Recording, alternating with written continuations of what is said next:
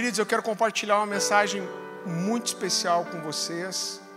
Uma mensagem nova, fresquinha, que está queimando no meu coração. Então eu quero que você abra comigo em Jeremias capítulo 33, a partir do versículo 3. É, eu quero pedir uma atenção para você. Essa é uma, apesar de ser uma mensagem que eu sei que tem uma carga de fogo, de avivamento, ela é uma exposição bíblica.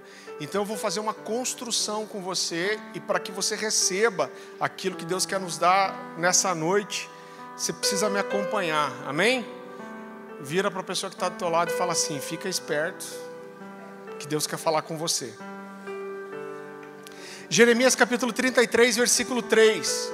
A palavra do Senhor diz assim: Invoca-me e te responderei, anunciar-te-ei coisas grandes e ocultas Repita comigo: grandes e ocultas.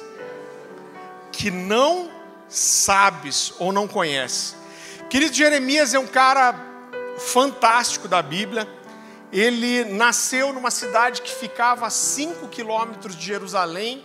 E tudo na vida desse cara é profético. A cidadezinha, o vilarejozinho que ele, que ele cresceu, foi uma cidade chamada Anatote, que significa resposta de oração. O nome Jeremias, esse cara já, já chega arregaçando, o nome dele significa a quem Yahvé designou.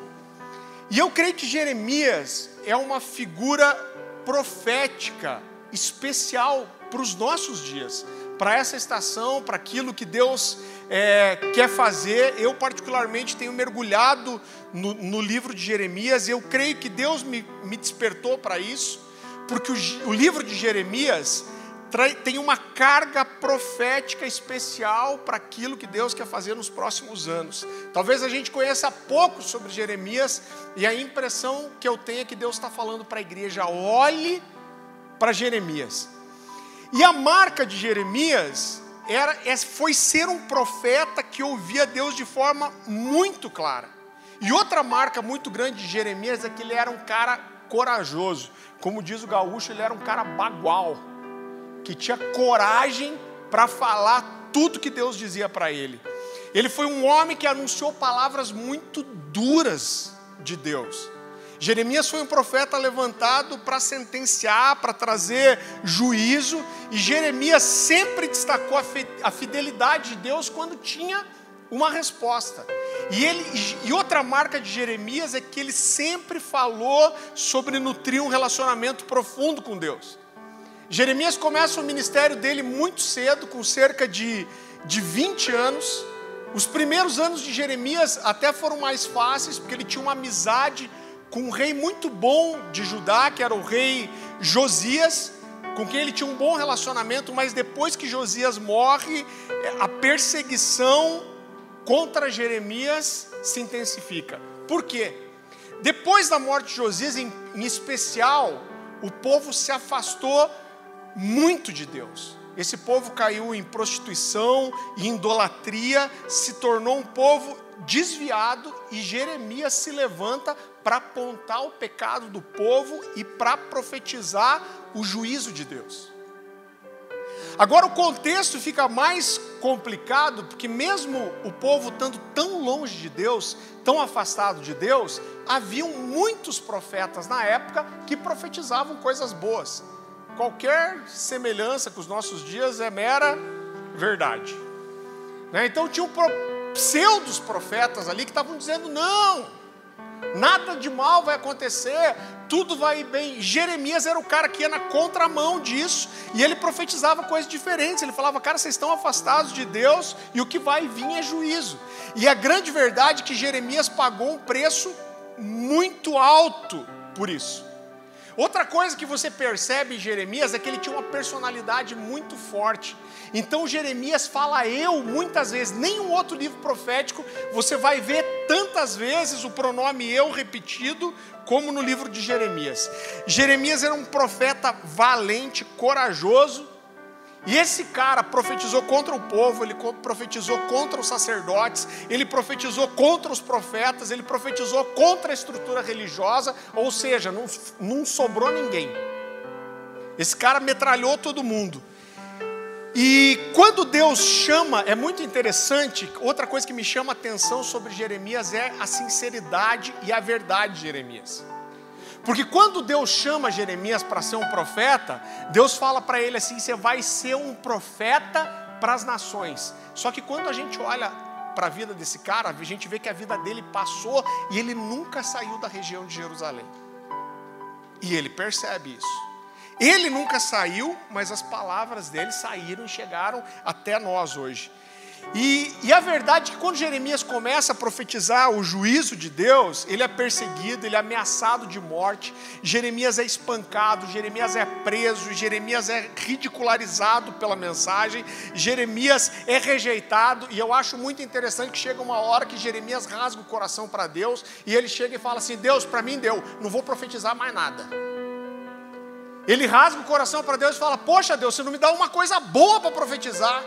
Toda vez que você fala comigo é para anunciar desgraça para o povo, para anunciar que você vai pesar a mão. E ele fala: Deus, cansei e eu não profetizo mais. Mas de, logo depois de dizer isso, ele fala para Deus: Olha, eu digo que eu não vou profetizar. Mas quando eu digo que eu não vou profetizar, existe um fogo cerrado em meu peito. E ele diz assim: Eu estou tentando conter, mas ele diz: Eu já estou exausto, e é impossível, eu não, eu não consigo. A versão NVT diz assim: Mas se digo que nunca mais mencionarei o Senhor, nem falarei em seu nome, a sua palavra arde como um fogo em meu coração, é como um fogo em meus ossos, e eu estou cansado de tentar contê-la, é impossível. Então Jeremias era um cara intenso. Jeremias foi preso, espancado, proibido de casar, proibido de ter filho. E a Bíblia não tem isso, mas a história diz, todos os relatos históricos apontam para que no final da vida Jeremias foi exilado no Egito, então foi expulso para o Egito. Baruque, que era o fiel escudeiro dele, foi junto. E a história diz que ele, logo depois que chegou no Egito, morreu lá. Foi apedrejado pelos próprios judeus. Agora, irmão, Jeremias é o profeta maior.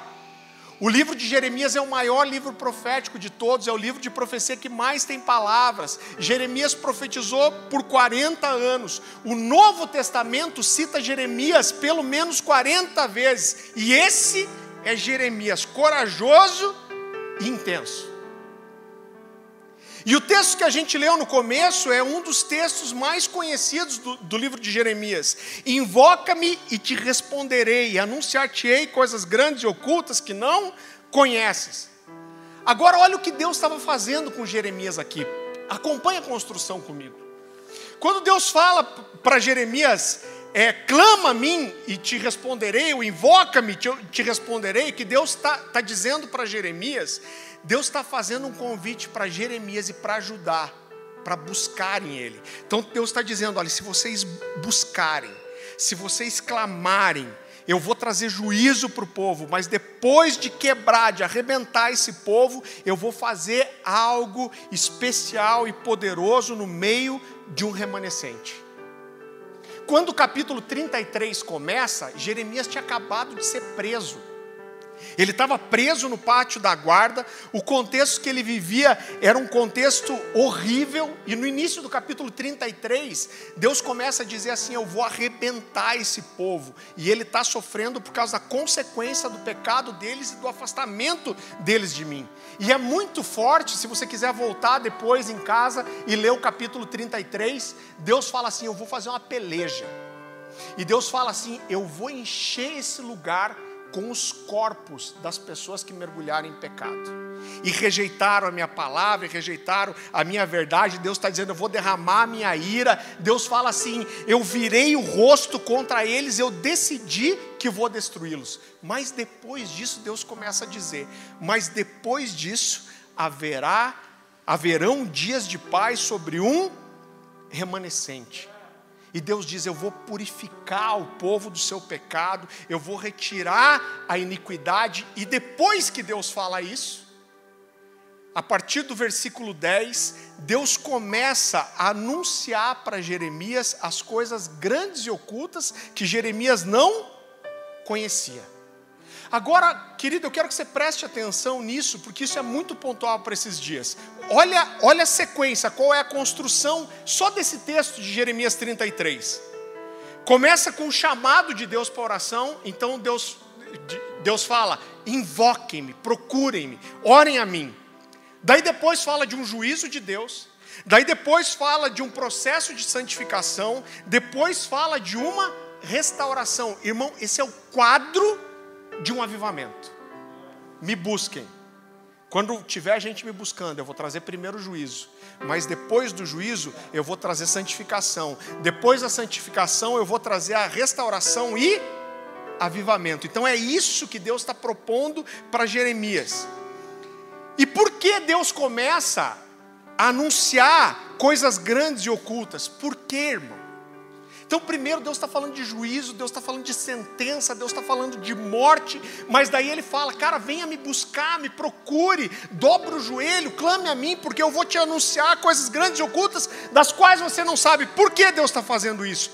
porque Deus queria que um, que um remanescente entendesse. Deus queria que algumas pessoas que ainda escolhiam Deus começassem a sonhar. Deus queria que algumas pessoas começassem a orar. Deus queria é, é, é que houvesse um clamor nos seus dias. E Deus diz: Eu vou fazer coisas especiais. Deus queria que o povo desse uma resposta. O que Deus está fazendo para Jeremias aqui, para Jeremias e para Judá, é provocar eles ele está aguçando a curiosidade, ele está gerando uma esperança. Ele está dizendo: o contexto que vocês estão vivendo é terrível e vai piorar, mas se vocês me buscarem, eu vou anunciar para vocês coisas maravilhosas que eu quero fazer. Por quê? Porque Deus queria que houvessem pessoas ansiosas para receber o que Deus tinha. Então, a, as promessas de Deus deveriam provocar o coração do povo, deveriam despertar um espírito de oração, deveriam despertar um espírito de súplica. Logo depois disso, Jeremias e o povo conclamam um jejum. Para quê? Para isso ser uma resposta para aquilo que Deus queria fazer. E no, capítulo, no versículo 10 de Jeremias 33, Deus começa a anunciar as coisas grandes e ocultas. Então vá comigo para lá. Jeremias capítulo 33.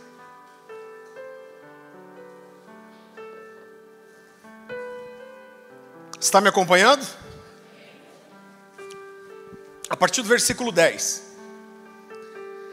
Assim diz o Senhor: Vocês dizem que esse lugar está devastado e ficará sem homens nem animais. Contudo, nas cidades de Judá e nas ruas de Jerusalém, que estão devastadas, desabitadas, sem homens nem animais, mais uma vez, olha como isso é profético para os nossos dias mais uma vez se ouvirão as vozes de júbilo e de alegria do noivo e da noiva, e as vozes daqueles que trazem ofertas de ação de graças para o templo do Senhor, dizendo: Dêem graças ao Senhor dos exércitos, pois Ele é bom, e seu amor leal dura para sempre porque eu mudarei a sorte dessa terra como antigamente, declara o Senhor. Assim diz o Senhor dos Exércitos: nesse lugar desolado, sem homens nem animais, haverá novamente pastagens, onde os pastores farão descansar os seus rebanhos em todas as suas cidades. Agora, quando, eu lembro que quando eu estava, você, você que está aqui há mais tempo, você me ouviu falar que há 20 anos nós temos orado por um despertamento, por um avivamento. Em agosto do ano passado, foi a primeira vez que eu tive uma convicção no meu coração de dizer: está acontecendo. E quando isso aconteceu, Deus me deu esse texto de Jeremias, e essa expressão saltou ao meu coração: mais uma vez se ouvirão as vozes de júbilo e de alegria. E eu sabia, querido, que essa expressão era uma semente que Deus estava me dando, e o meu papel era ler esse texto, era estudar, era cavar para que Deus me levasse a entender alguma coisa que Deus queria falar comigo. E existe uma expressão muito semelhante a essa e muito forte no Salmo 89. Então eu quero que você abra comigo Salmo 89, capítulo 89, versículo 15.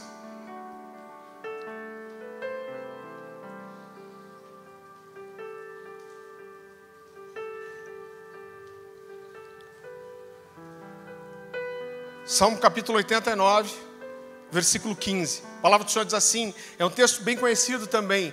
Bem-aventurado o povo que conhece os vivas de júbilo e anda, ó Senhor, na luz da tua presença. Então, queridos, desde agosto, essa expressão vivas de júbilo tem saltado ao meu coração, tem provocado o meu coração, e, e Deus está falando aqui, a palavra de Deus está dizendo aqui que bem-aventurados são aqueles que conhecem os vivas de júbilo. A palavra original hebraica, traduzida como vivas de júbilo aqui, é a palavra, é uma palavra só, teruá. Teruá. E teruá, querido, fala de um barulho, coisas que essa palavra significa. Um barulho alto, um tumulto, especialmente gritos de alegria e regozijo, que eram tão intensos que, quando ouvidos pelos inimigos, eram confundidos com gritos de guerra. Então, quando Israel estava em guerra e acontecia um um viva de júbilo, um teruá. A Bíblia fala que os inimigos ouviam isso e achavam que Israel estava vindo para guerrear, e na verdade era o que? Era só um grito de alegria.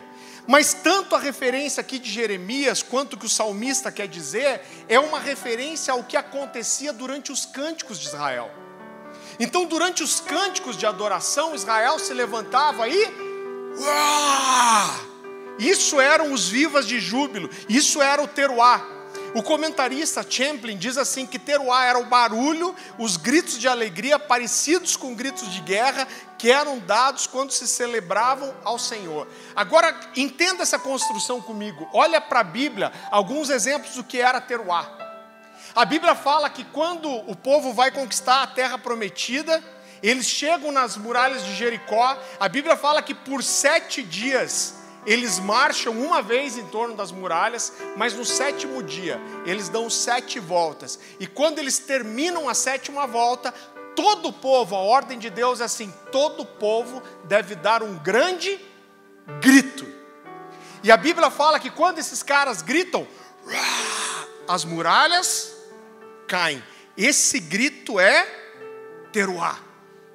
A Bíblia fala que quando a arca da aliança volta para Jerusalém, quando Davi desce pessoas vestes reais, a Bíblia diz que eles dão gritos de júbilo. Esses gritos são teruá. Esdras 3,13 diz que quando o templo começa a ser reconstruído e os, os alicerces do templo são lançados, a Bíblia diz que o povo gritava de alegria e chorava ao mesmo tempo. Você já viu isso? Você não sabe se ri, se chora. E a Bíblia, o texto até diz assim: de maneira que não podiam discernir as vozes de alegria e o choro do povo, pois o povo jubilava com tão grandes gritos que as vo vozes se ouviam de muito longe. Esses gritos de júbilo eram teruá.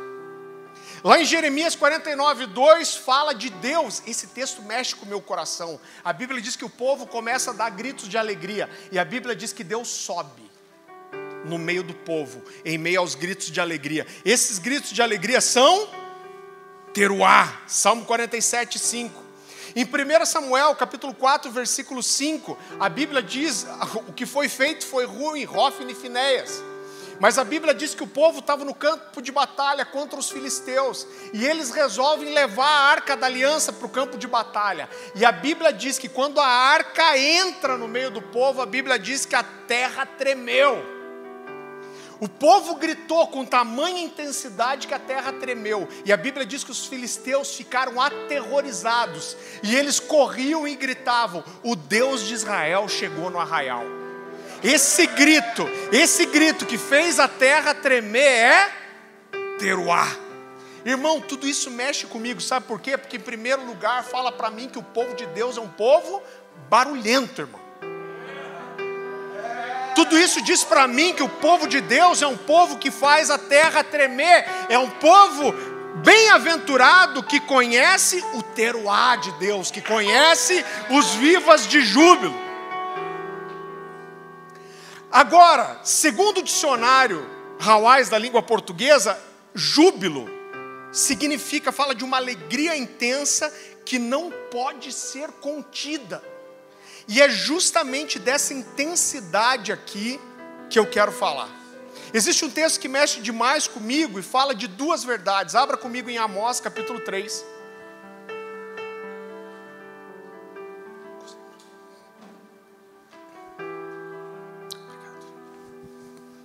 Amós capítulo 3, a partir do versículo 7. Esse texto é tão forte, a palavra de Deus diz assim: Certamente o Senhor Deus não fará coisa alguma. Cara, esse texto mexe comigo, está falando do próprio Deus, que Ele mesmo coloca uma limitação para Ele. Certamente o Senhor Deus não fará coisa alguma sem primeiro revelar o seu segredo aos seus santos servos, os profetas. Mas aí ele continua e diz assim: rugiu o leão, quem não, não tremerá? Falou o Senhor, quem não profetizará? Então a primeira coisa, querido, é que esse texto fala que Deus tem conosco um relacionamento ativo. Então Deus está dizendo assim: eu vou procurar pessoas dispostas a me ouvirem, eu vou procurar pessoas dispostas a darem atenção, eu vou procurar parceiros que estejam dispostos a estar na minha presença e ouvir o que eu tenho para falar. E Deus diz, Deus coloca uma limitação para Ele mesmo, e Ele diz: Eu não vou me mover até que alguém se disponha a ouvir e declarar. E Deus diz: depois que alguém ouvir, depois que alguém entender, então depois disso eu vou me mover. Agora, depois, o texto diz assim: rugiu o leão. Olha o que ele quer dizer, cara. Quando um leão ruge, quem não vai tremer de medo? E ele diz: falou o Senhor, quem não profetizará? Então, o que Amós está dizendo aqui é que existe uma resposta. O que o texto está dizendo é: quem pode ficar passivo quando Deus fala? Quem pode ficar passivo quando Deus se revela? Quem pode ficar passivo quando Deus se move? Quem pode ficar passivo quando Deus vem? Mas existem, queridos, duas verdades que a gente tem que levar em consideração aqui. Eu gostaria de usar mais um texto de Jeremias para entender isso. Abra comigo em Jeremias capítulo 23.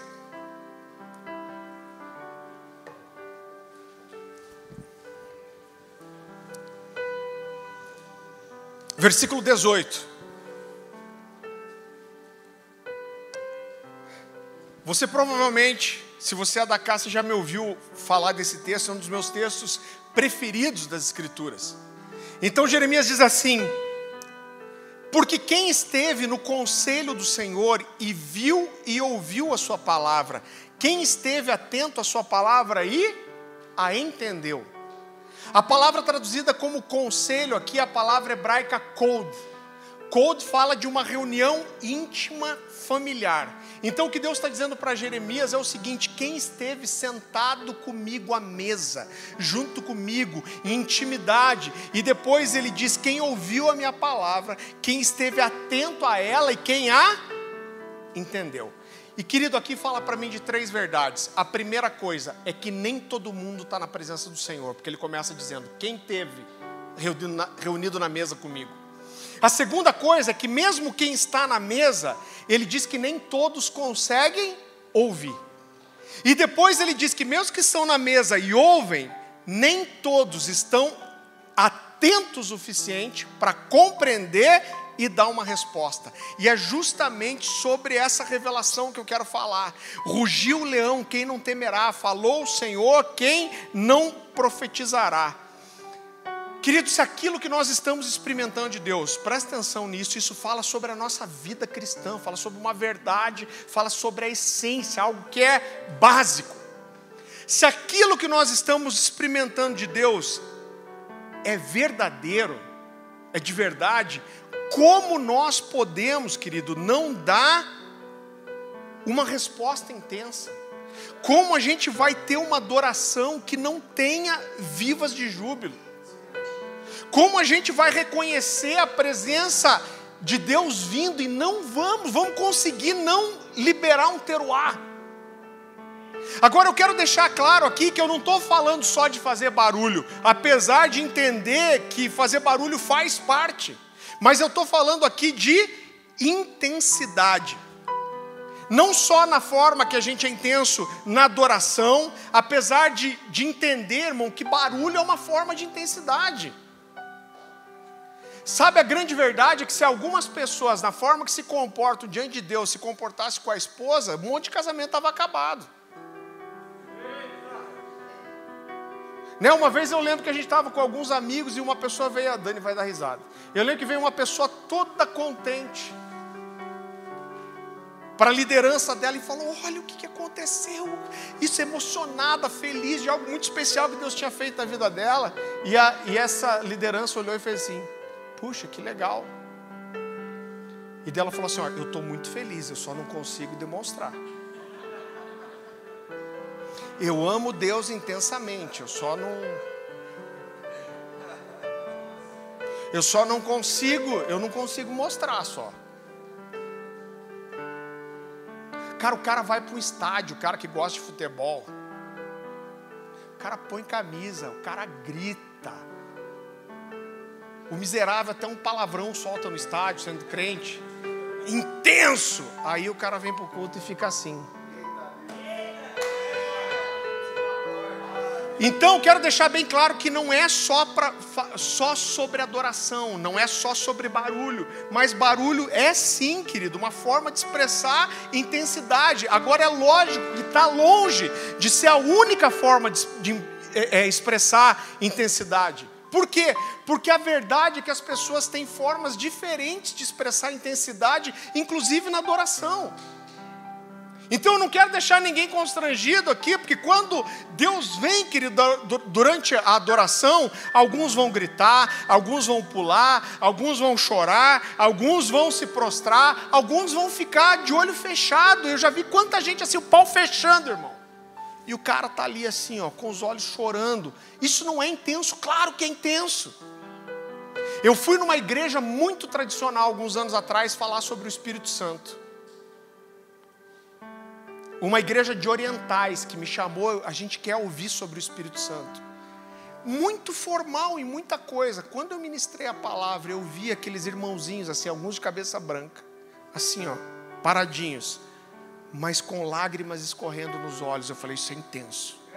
Essa é uma resposta intensa, algo está queimando é, é, é, no coração deles. Agora eu só não consigo acreditar que alguém vir para uma reunião e ficar de braço olhado de braço cruzado assistindo. É, eu só não consigo acreditar que alguém vem para uma reunião onde o pau está fechando, o cara ficar de braço cruzado olhando, isso seja símbolo de qualquer outra coisa que não seja indiferença, irmão. Agora, eu quero ser claro aqui para que ninguém entenda errado: não é só sobre o culto, não é só sobre a adoração, mas é sobre ser de verdade, é sobre ser intenso, é sobre ser intenso no compromisso, é sobre ser intenso na palavra, no conhecimento da palavra, na busca da palavra, é sobre ser intenso na defesa da verdade, é sobre ser intenso na santidade, é sobre ser intenso na oração, é sobre ser intenso na busca, é sobre ser intenso no relacionamento com os irmãos, é sobre ser intenso em servir, é sobre ser intenso em tudo. Mais uma vez, eu não estou falando só de ter um culto barulhento, isso também, mas eu estou falando de uma vida intensa. Mas a impressão que eu tenho, e, eu, e é muito preciosa a oportunidade que Deus me dá para rodar esse Brasil e ver tanta igreja diferente. A impressão que eu tenho é que muitas vezes tem nos faltado uma coisa chamada paixão. Paixão. E eu aponto o dedo para mim mesmo em primeiro lugar, irmão. O primeiro a apanhar com essa mensagem fui eu, e eu quero dizer para você que a gente está aqui, a gente tem trabalhado para caramba, a igreja abriu faz seis meses, eu quero dizer para você que dá muito trabalho. Amanhã, sete e meia, meu dia de folga. Apesar que eu estou voltando de férias também. Mas amanhã é meu dia de folga. Eu tenho que estar aqui sete e meia, irmão. Porque tem coisa que vai acontecer na igreja. Agora, eu não quero me tornar como a igreja de Éfeso. Sabe o que Jesus fala sobre a igreja de Éfeso lá em Apocalipse? aquela era uma igreja incrível que trabalhava muito. Jesus diz assim: Eu conheço o seu trabalho árduo e sei que você tem permanecido fiel. Olha que incrível era essa igreja, você não precisa abrir a, a Bíblia. Diz assim: Conheço as suas obras e o seu trabalho árduo, a sua perseverança, e sei que você tem sofrido perseguição e sofrimento por causa do meu nome e tem permanecido fiel. Uau! O problema é o que vem depois. Porque logo depois, Apocalipse capítulo 2, versículo 4 e 5, Jesus diz assim: Contra você, porém, tenho isso. Você abandonou o seu primeiro amor. Lembre-se de onde caiu? Repita comigo, lembre-se. De onde caiu? Arrependa-se, pratique as obras que praticava no início. Então eu quero mostrar para você que essa aqui era uma igreja que não deixou de trabalhar, essa igreja era uma igreja que não deixou de ter obras, pelo contrário, ela trabalhava muito. Jesus fala de trabalho árduo, ela permanecia fiel, mas ela perdeu o primeiro amor, ela perdeu a intensidade, ela perdeu o teruá, ela perdeu os vivas de júbilo, ela perdeu a paixão. E o que, que Jesus diz para ela? Jesus diz: se lembre. Diz: lembre de onde você caiu. E depois Jesus diz: se arrependa. O que Jesus está dizendo para eles, ó, só fazer, só ter tudo certinho, só trabalhar, só produzir não é o suficiente. Eu quero que você volte às antigas obras. Qual era a diferença das obras de agora e as obras de antes? Sabe qual era a diferença? Era o coração com que é feito. Jesus não está falando, eu quero que você trabalhe mais. Jesus está dizendo, eu sei que o teu trabalho é árduo, é intenso, mas eu quero que você volte às obras antigas. Qual que era a diferença? É que eles faziam as obras antes com paixão, e essa paixão foi embora. Agora eu quero, eu, eu sei que a gente tem uma tendência natural de ter uma dificuldade com essa palavra paixão. E se você é uma dessas pessoas que fala assim, essa palavra paixão é difícil para mim, eu quero resolver isso no seu coração hoje. Às vezes a gente tem uma imagem como se paixão falasse de alguma coisa que é imatura ou de alguma coisa que é carnal, porque Paulo usa várias vezes essa expressão, as, as paixões carnais ou as paixões da carne. Né? Então, às vezes a gente tem a imagem que paixão fala de uma coisa que é só passageira, que é imatura. Agora, sem dúvida nenhuma, qualquer um de nós vai reconhecer que a palavra paixão fala também de intensidade. Não existe paixão morna. Toda paixão é intensa. Agora, olha que interessante. No Antigo Testamento, existem três palavras que são traduzidas como amor. É a palavra Ahab, a palavra Rabab e a palavra Rachak. E só uma delas pode ser traduzida como um amor intenso ou como paixão. Você pega o dicionário de hebraico que vai na raiz das palavras, você vai ver que Ahab pode ser traduzido como um amor intenso ou uma paixão. Por exemplo, você não precisa abrir.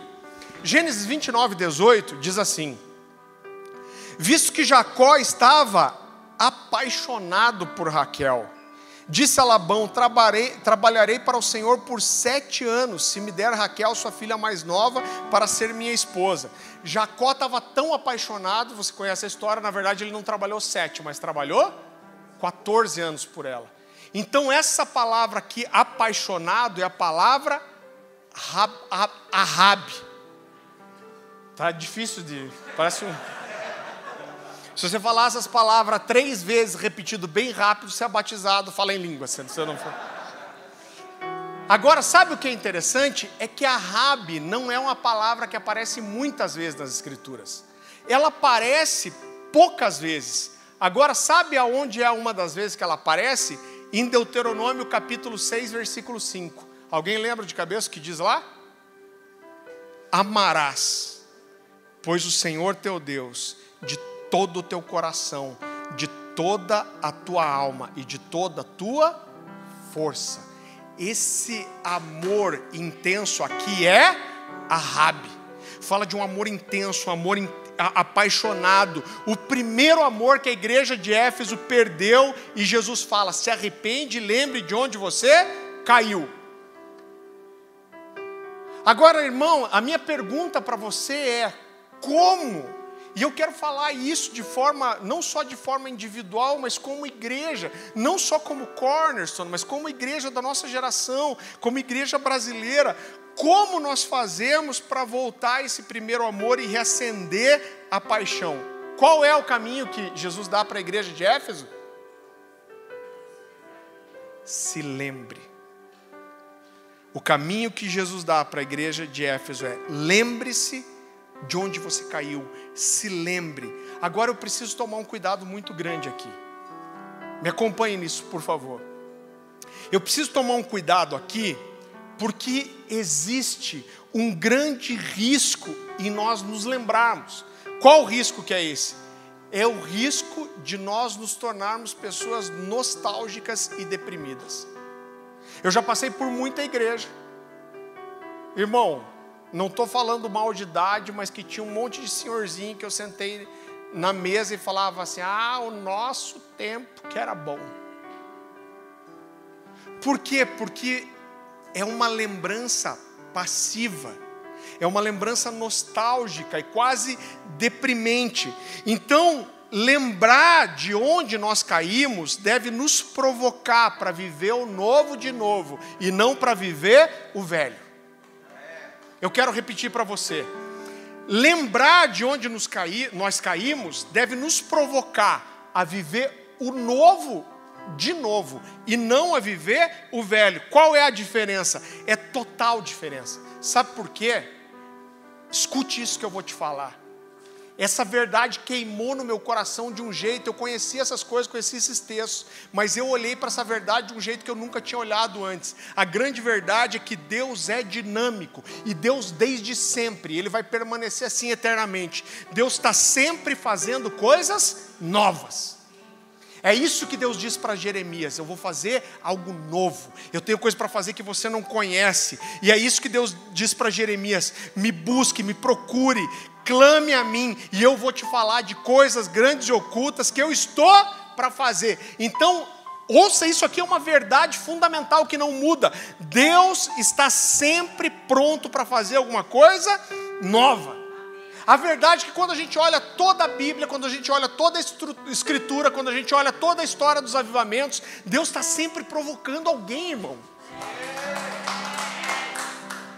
Deus está sempre provocando, sempre é, incitando. É isso que Ele está fazendo com Jeremias. Ele fala, cara, me busca, eu vou te falar coisas que você nem imagina.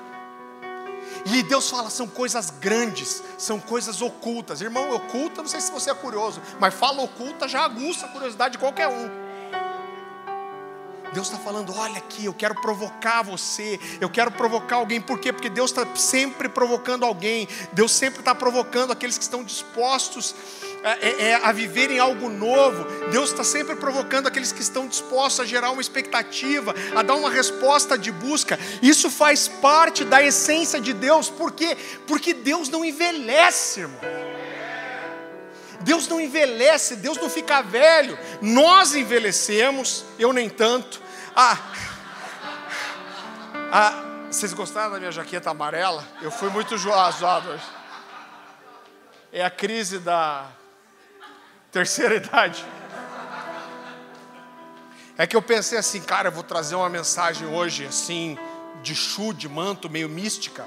Eu vou ir num visual meio série dark, assim. Então a verdade é que Deus não envelhece, nós envelhecemos, irmão, as igrejas envelhecem, mas Deus não envelhece. Deus está sempre propondo algo novo para quem está disposto. Sempre, sempre. Esse é um ciclo que se repete sempre. Isso foi uma coisa que o Dan me falou. Um dia eu estava almoçando com o Dan e o Dan falou assim: Cara, você sabe por que, que os avivamentos acabam? Eu falei: Ele vai falar por causa do povo, por causa da divisão. Eu falei, por que, Dan? Ele falou, cara, porque tem que acabar. Eu falei, essa aí eu nunca ouvi. Eu falei, como assim, Dan? Ele falou, cara, o avivamento tem o propósito de ensinar algo para a igreja. Então entenda um ciclo. Deus vem, Deus provoca, Deus traz uma indignação, Deus gera uma busca. E essa busca traz uma resposta do céu. E aí acontece uma revelação. A resposta a essa revelação traz um avivamento. E quando esse avivamento acontece, ele precisa acabar. Por quê? Para que Deus provoque algo novo, para que Deus gere uma nova insatisfação, para que Deus traga uma nova revelação e para que Deus traga algo novo. E depois precisa vir de volta. Por quê? Porque Deus não envelhece. Deus está sempre propondo algo novo para quem está disposto. Sempre. Existe um texto que eu gosto demais, eu quero que você abra comigo. Abra comigo 1 Samuel capítulo 3.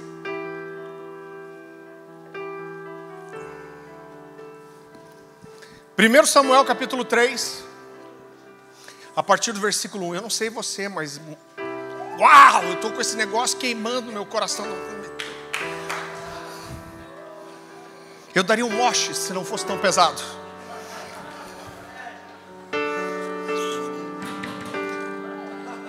Primeiro Samuel, capítulo 3, a partir do versículo 1. Esse texto é muito precioso. Diz assim: O jovem Samuel servia ao Senhor perante Eli Naqueles dias, a palavra do Senhor era muito rara. Eu vi um barulho, achei que você tinha caído, Black. Vamos voltar. Ainda mais quando nós estamos falando de Eli, né? Até...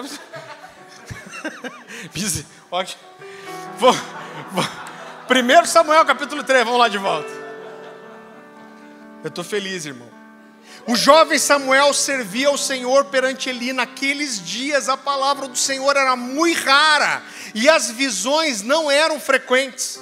Certo dia, estando deitado no lugar costumado, o sacerdote Eli, cujos olhos já começavam a escurecer-se, a ponto de não poder ver, e tendo deitado também Samuel no templo do Senhor, em que estava a arca, antes da lâmpada de Deus se apagasse, o Senhor chamou o menino, Samuel, Samuel, e esse respondeu: Eis-me aqui. Irmão, a Bíblia fala de um tempo aonde Deus quase não falava e as visões eram raras.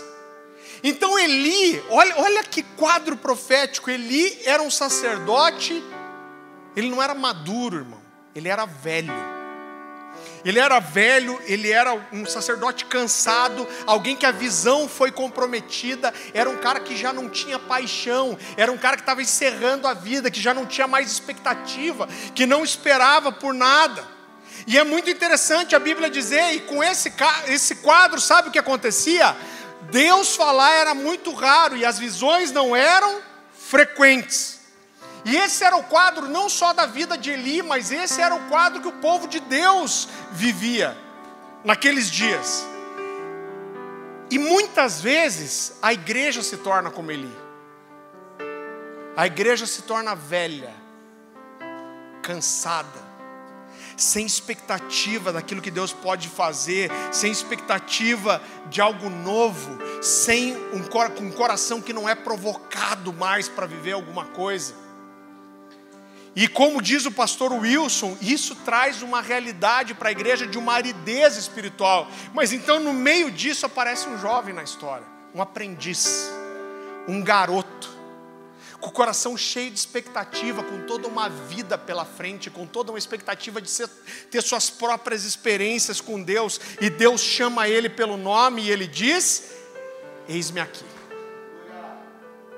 Agora, quando não existe novidade, quando não existe visão, quando não existe revelação, quando não existe expectativa pelo novo, querido, quando a igreja está vivendo um quadro como esse, a tendência é se agarrar aquilo que é seguro, o que parece seguro. Foi isso que os filhos de Eli fizeram. Não existia revelação, não existia direção, Deus não falava, Deus não dava orientação sobre as, as guerras. E o que que os dois cabeçudos dos filhos de Eli fazem? Se agarram à arca. Isso aqui a gente sabe o que é. E levam para o campo de batalha. São mortos. A arca é roubada. Então, quando não existe revelação, quando Deus não está falando, quando não existe o novo, a tendência é a gente voltar para as coisas antigas. Por quê, querido? Presta atenção nisso.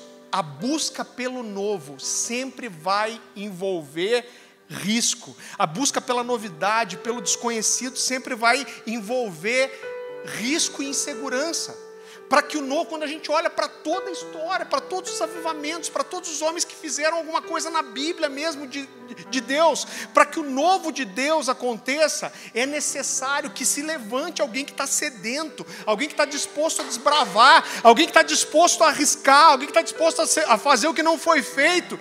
Então, quando não há visão e quando não há é, é, é, essa expectativa pelo novo, a tendência é a gente se agarrar ao que é velho.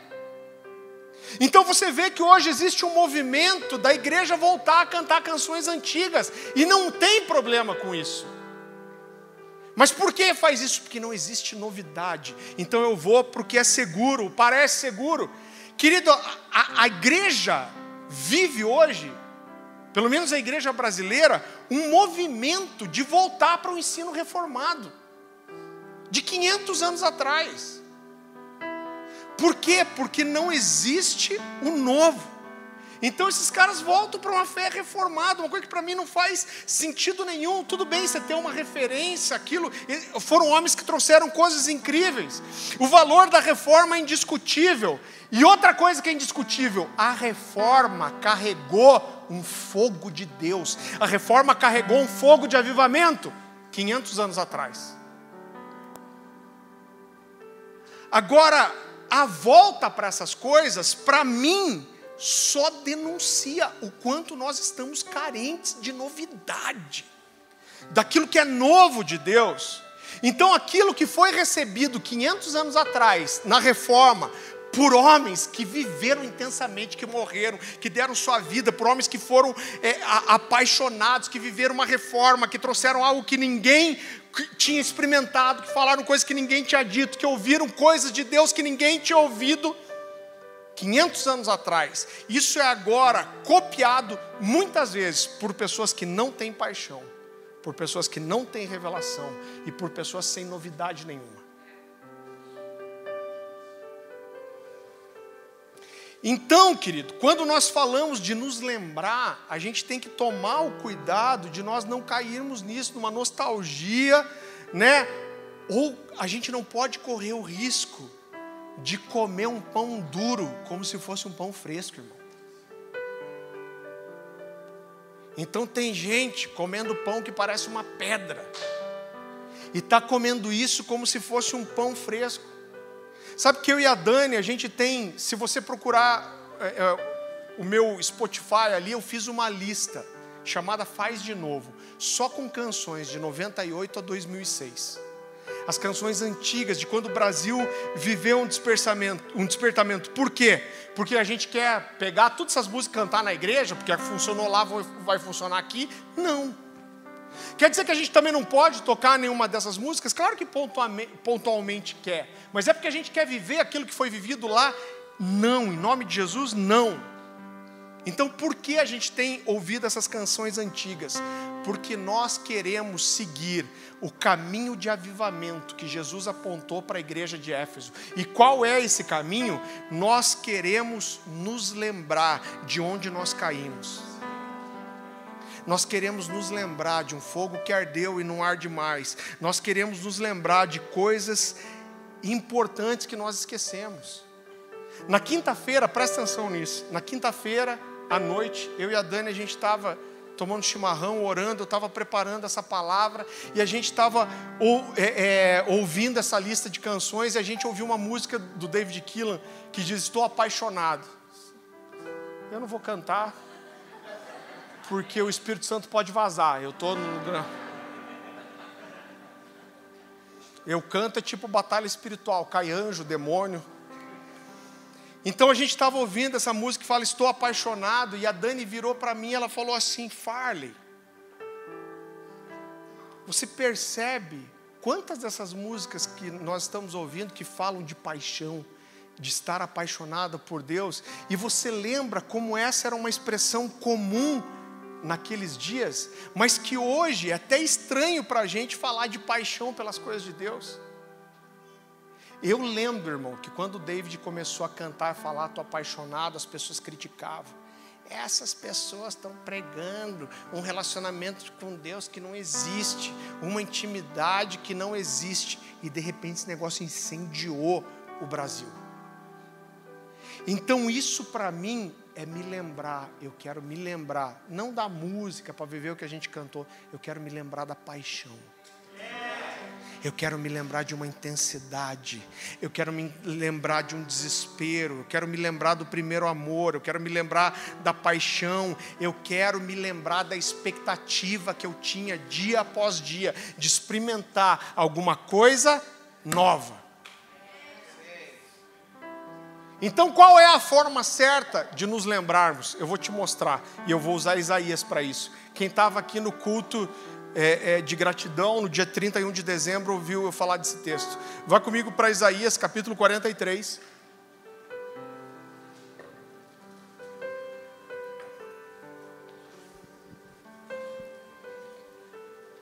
Isaías capítulo 43, a partir do versículo 16.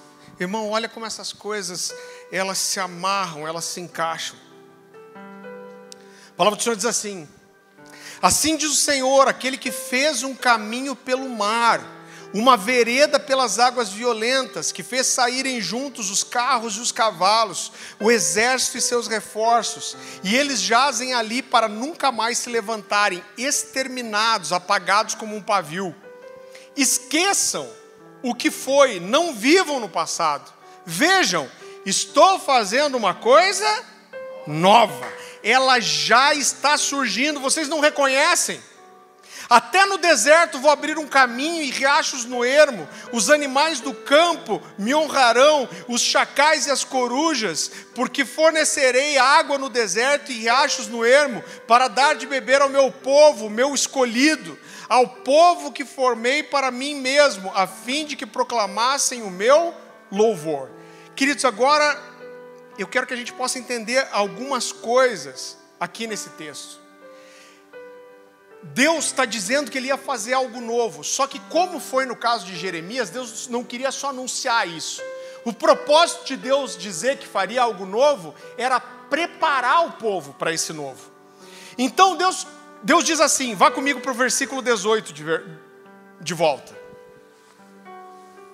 Versículo 18 diz assim: Esqueçam o que foi, não vivam no passado. Agora era tudo que Deus queria que eles esquecessem? Não era tudo. O que Deus queria que eles esquecessem? Eu quero provar para você que não era tudo que Deus queria que eles esquecessem. Por quê? Porque no versículo 16 e 17, volta comigo lá. A gente leu o 18, vamos ler o 16 e 17. Diz assim: Assim diz o Senhor. O Senhor aqui é o nome pessoal de Deus, Yahvé. Ele está dizendo aqui: olha, sabe quem está falando com vocês? Ele está dizendo: lembre quem está falando. Quem está falando? Sou eu, Yahvé. E ele começa dizendo: eu sou aquele que fez um caminho pelo mar e uma vereda pelas águas violentas. Ele está fazendo uma referência aqui à travessia do povo quando sai do Egito pelo Mar Vermelho, que era uma das histórias que o povo hebreu mais gostava de, de contar. Então Deus está dizendo aqui, ó, presta atenção atenção primeiro quem está falando com você. Sabe quem está falando? Sou eu, Yahvé. Você lembra quem eu sou? Sou eu que fiz o mar vermelho abrir. E ele continua depois: o que fez saírem juntos os carros e os cavalos, o exército e seus reforços, e eles jazem ali para nunca mais se levantarem, exterminados, apagados como um pavio. Deus está continuando a lembrar quem Ele é. Ele está dizendo: lembre quem sou eu. Fui eu que abri o mar, mas fui eu que fechei o mar sobre os egípcios. E Deus está dizendo assim: eles eram um exército cheio de reforço, mas eu fechei a, a água em cima deles e eu apaguei eles como se fosse um pavio. E Deus está dizendo: o corpo deles está lá até hoje. Então Deus está dizendo assim: se lembrem. Quem? Eu sou. Deus está dizendo: se lembrem o que eu faço. Eu sou o Senhor que abriu o mar vermelho, se lembre. E daí no versículo 18 ele diz: Esqueçam o que foi e não vivam no passado. Então, o que Deus está dizendo aqui, eu quero que vocês se lembrem quem eu sou, o que eu fiz, mas não para que vocês fiquem vivendo no passado, não para que vocês fiquem vivendo uma nostalgia depressiva, mas para provocar a fé de vocês, para que vocês vivam algo novo. Deus está dizendo, com isso, Deus está dizendo para eles: olha, meu nome não é eu era, meu nome não é eu serei, Ele está dizendo, meu nome é eu sou, eu quero fazer algo novo agora e o tempo é agora. E Deus continua no 19 dizendo assim: Vejam, repita comigo, vejam. Estou fazendo uma coisa nova. E Deus diz, ela já está surgindo. Você vê como Deus está provocando o coração desses caras. Ele está dizendo: Veja, eu estou fazendo uma coisa nova, ela já está surgindo. Vocês não reconhecem, até no deserto eu vou abrir um caminho e, e riachos no ermo como esse texto fala comigo. Por quê? Porque, em primeiro lugar, Deus diz: vejam. Deus está dizendo: percebam, estejam sensíveis espiritualmente, não sejam cegos espirituais. E Deus diz: olha, prestem atenção, percebam que eu estou fazendo uma coisa nova, ela já surgiu, ela já começou. Como vocês podem não reconhecer? Agora, irmão, como isso queima no meu coração para aquilo que a gente está vivendo, para esse 2022, para 2023 e o que Deus vai fazer para frente, eu creio de todo o coração que Deus está fazendo algo novo que a gente não experimentou, porque Deus não envelhece, Deus está sempre procurando alguém que possa ser provocado para viver algo novo. Mais uma vez, Deus diz através de Isaías: Vejam, eu estou fazendo uma coisa nova, ela já está surgindo, vocês não reconhecem? Agora, se nós não conseguimos, presta atenção nisso, se a gente não consegue deixar que o nosso coração seja provocado por Deus para o novo, irmão, se não há uma intensidade, então provavelmente é porque a gente não está vendo nem ouvindo nada. Você percebe que a história de Israel foi totalmente diferente com Samuel do que com Eli?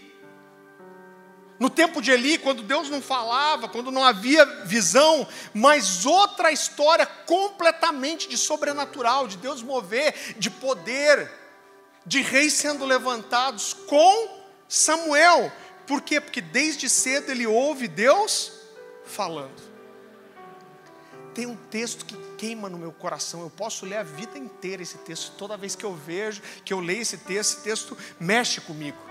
Você lembra a história? A Bíblia fala que depois da ressurreição de Jesus, Pedro e João vão para o templo, na hora da oração. Eles chegam na porta formosa do templo, um paralítico fala: Olha, ajuda o miudinho. Quem lembra disso? Ajuda o miudinho.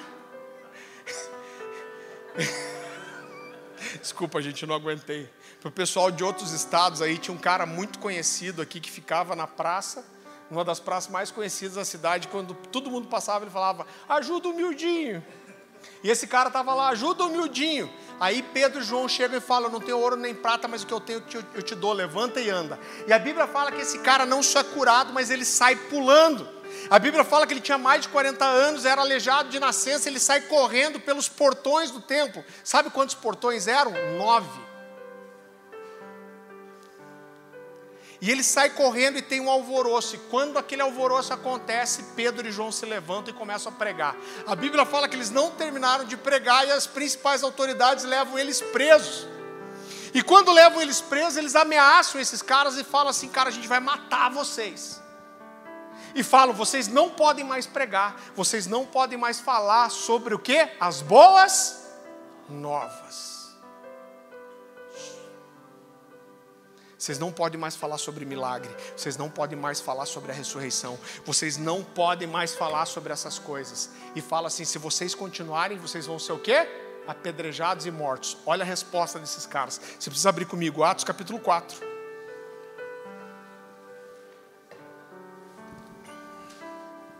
versículo 18.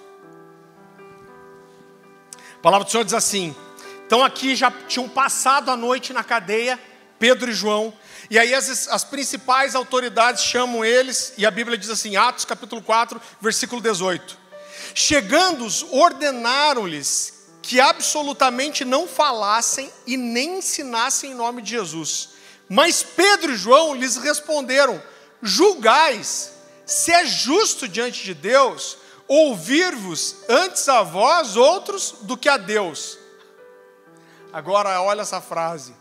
Pois nós não podemos deixar de falar das coisas que vimos e que ouvimos.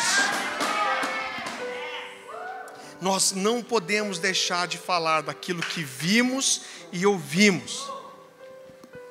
Presta atenção, eu tenho total consciência que a gente não cria doutrina em cima de experiência, irmão. Não se cria doutrina em cima de alguma coisa que alguém experimentou. Certo? Amém? Outra coisa, a gente não busca a experiência só pela experiência. Então você não quer só chapar. Mas por que, que nós buscamos a experiência? Porque a experiência fala de experimentar alguma coisa em Deus.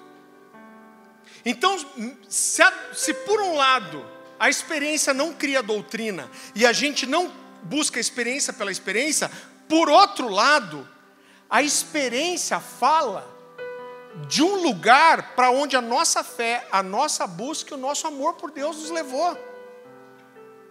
Então o que é mais importante? É claro que o mais importante é a fé, o mais importante é a fidelidade, o mais importante é a santificação, o mais importante é a busca, mas a verdade é que todas essas coisas nos levam a ter experiência. Eu preciso experimentar de Deus, irmão.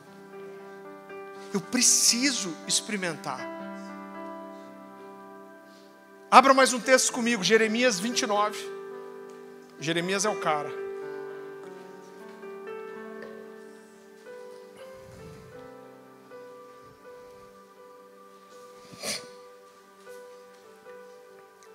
A palavra do Senhor diz assim: Olha o que Deus está falando para Jeremias, para Jeremias anunciar para o povo. Então, vocês me invocarão, se aproximarão de mim em oração e eu os ouvirei. Mas não é só ouvirei. Depois Deus diz: Vocês me buscarão e me acharão. Quando me buscares de todo o coração, serei achado de vocês, diz o Senhor. Então Deus está dizendo assim: quando vocês me buscarem, quando tiver uma resposta de você, e essa resposta é intensa, porque Deus está dizendo assim: quando você me buscar, não de qualquer jeito, mas quando seu coração estiver nisso, quando houver intensidade na sua busca, quando o seu coração estiver queimando, quando você estiver me buscando de forma apaixonada, você vai me buscar e me achar. Por quê? Porque eu vou me deixar achar, ser achado por você. Então, se buscarmos, querido, Deus nos dará uma resposta. E essa resposta nos fará experimentar alguma coisa de Deus.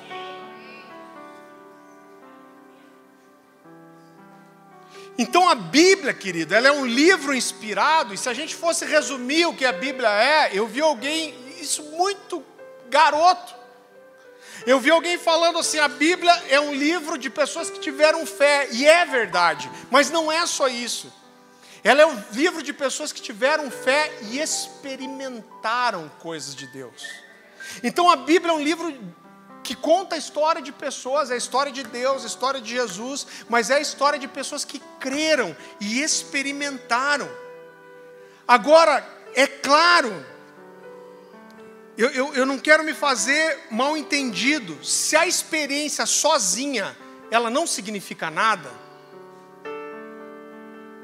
Se a experiência sozinha, ela não significa nada, por outro lado, a fé sem sinais, ela é inoperante. Por quê? Porque a Bíblia diz que os sinais seguirão aqueles que creem. Marcos 16, 17. O que, que é o mais importante? A gente parte da fé. Agora, a Bíblia fala que essa fé vai nos levar a experimentar os sinais. Então eu não sei você, mas isso enche meu coração de expectativa, isso me provoca. Eu quero viver, irmão, novo. Existe um teruá explodindo dentro de mim. E o que está queimando no meu coração, eu digo para você: eu quero me apaixonar de volta, eu quero buscar ainda mais, eu quero mergulhar na palavra, nas escrituras ainda mais, eu quero me santificar ainda mais, eu quero orar mais, eu quero jejuar mais, por quê? Porque eu sei que tem mais. E a minha oração tem sido. É, Deus, eu, eu, eu, tenho pedido, Deus me dá mais fome, Deus me dá uma indignação santa, porque toda vez que teve um movimento de Deus, foi porque surgiu alguém indignado, falando, beleza, está tudo parado, não está acontecendo nada, não existe nada novo e as pessoas estão satisfeitas. Mas alguém de repente levanta e fala, cara, eu não estou. Um livro que a gente tem aqui do Leonard Ravenhill, cara incrível. Oração de avivamento, ele começa o livro dizendo assim: Eu estou convencido de que o motivo pelo qual nós não vivemos um grande avivamento é porque a gente está satisfeito sem ele. Mas Deus está fazendo comigo o que fez com Jeremias, sabe que Deus está me falando? Ele está falando: me busca. Me busca porque vai acontecer umas coisas que você não viu ainda. Eu estou sendo provocado, instigado. Eu tenho pedido para Deus, me dá uma indignação santa, me dá um renovo da paixão. Eu tenho pedido por Deus por algo novo. E eu tenho falado, Deus, eu quero ver e eu quero ouvir. Agora, olha que incrível. De, de, eu estou chegando no fim já. Depois de Pedro e João falarem para aqueles homens, vocês acham que é justo diante de Deus? Nós não podemos deixar de falar daquilo que nós temos visto e ouvido. Eles saem da prisão. E eles dizem: Olha, tem um milagre que aconteceu, a palavra que eles dizem para eles pararem de pregar, mas tinha um milagre, tinha um sinal, havia uma experiência. Um cara foi curado ali, esses homens falam e falam assim: Cara, tem uma cura evidente, todo mundo viu, como que nós vamos deixar esse cara preso? O povo vai vir em cima da gente. E eles resolvem soltar Pedro e João. E aí, depois disso, João, quando saem da prisão, eles vão para uma casa onde os irmãos estavam reunidos, orando, buscando. E eles chegam lá, eles contam tudo o que tinha acontecido, o que eles falaram, como as autoridades resolveram soltar eles, mas ameaçaram, falaram: se vocês continuarem, vocês vão ser mortos, vocês vão ser presos. E aí, esses caras fazem uma oração, que é também um dos meus textos preferidos das Escrituras. E eu quero mostrar um pedaço dessa oração para você e o que aconteceu depois. Abra comigo, Atos capítulo 4.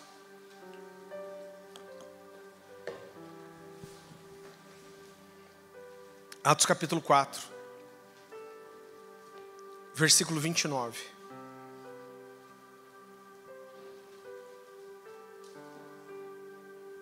A palavra do Senhor diz assim: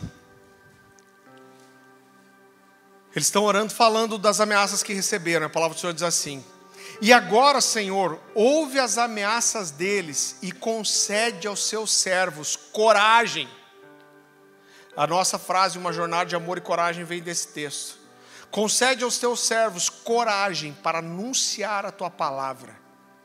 E estende a tua mão com poder para curar, e que sinais e maravilhas sejam realizados por meio do teu santo servo Jesus. Depois dessa oração, o lugar onde estavam reunidos tremeu e todos ficaram cheios do Espírito e pregavam corajosamente a palavra de Deus. Eu não sei você, mas eu não consigo ficar indiferente para essa verdade, irmão. Eu não consigo olhar para isso e falar que é só para aqueles dias, que não é para nós. Existe uma promessa de Jesus, que esses sinais, que a cura, que os milagres, que a maravilha, que, a, que o enchimento do, do Espírito, que o teruá que faz tremer da terra, seguiriam os que creem. Agora, que hipocrisia desgraçada a gente pregar de fé e não manifestar os sinais que seguem os que creem. Eu não consigo entender essa fé que acha que não precisa milagre, que não precisa manifestação. Por quê? Porque Jesus está dizendo assim, cara, se você crê, esses sinais te seguirão. A Bíblia está dizendo que esse sinal vem atrás de mim. Então, como que eu vou pregar fé e eu vou esquecer dessas coisas? Eu não vou ser provocado para isso. A Bíblia diz que aqueles que creem deixam um rastro atrás de si. O que é esse rastro? É o rastro da palavra da verdade, que é anunciada com coragem, mas dos sinais e maravilhas que testificam que a palavra é verdadeira. Atos capítulo 14 fala de Paulo e Barnabé pregando, e a Bíblia diz que eles pregavam com ousadia, e depois diz assim: e Deus testificava a palavra que era pregada, operando muitos sinais e maravilhas. Então eu não quero ficar apático a essas verdades. Eu tenho pedido para Deus essa indignação santa, essa fome, essa intensidade, esses sinais, essa experiência. E eu quero dizer para você, irmão, a gente pode ir além. Eu não sei qual é o tipo de vida cristã que você tem levado, mas a gente pode mais. A gente pode mais um pouco, a gente pode experimentar mais, a gente pode buscar mais, você pode orar mais, você pode intensificar a sua busca, você pode se santificar mais, você pode se alimentar mais da palavra. Diego, vem para cá. Eu creio que essa é uma palavra que é muito norte para nós para esse ano.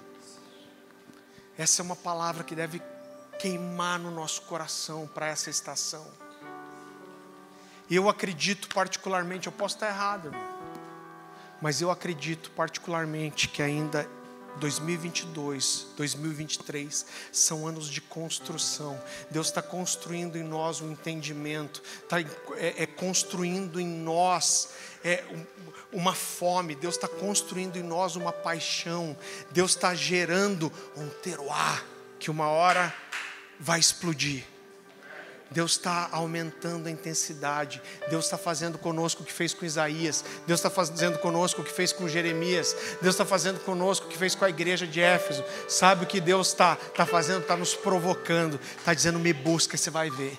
Me busca e você vai ver o que eu quero fazer. Me busca e você vai experimentar umas coisas que você não experimentou. Me busca e você vai me ouvir. Me busca e você vai receber coisas que você não recebeu. Me busca e você vai ouvir coisas que você não ouviu. São coisas grandes, poderosas, ocultas. Eu quero. Eu quero isso.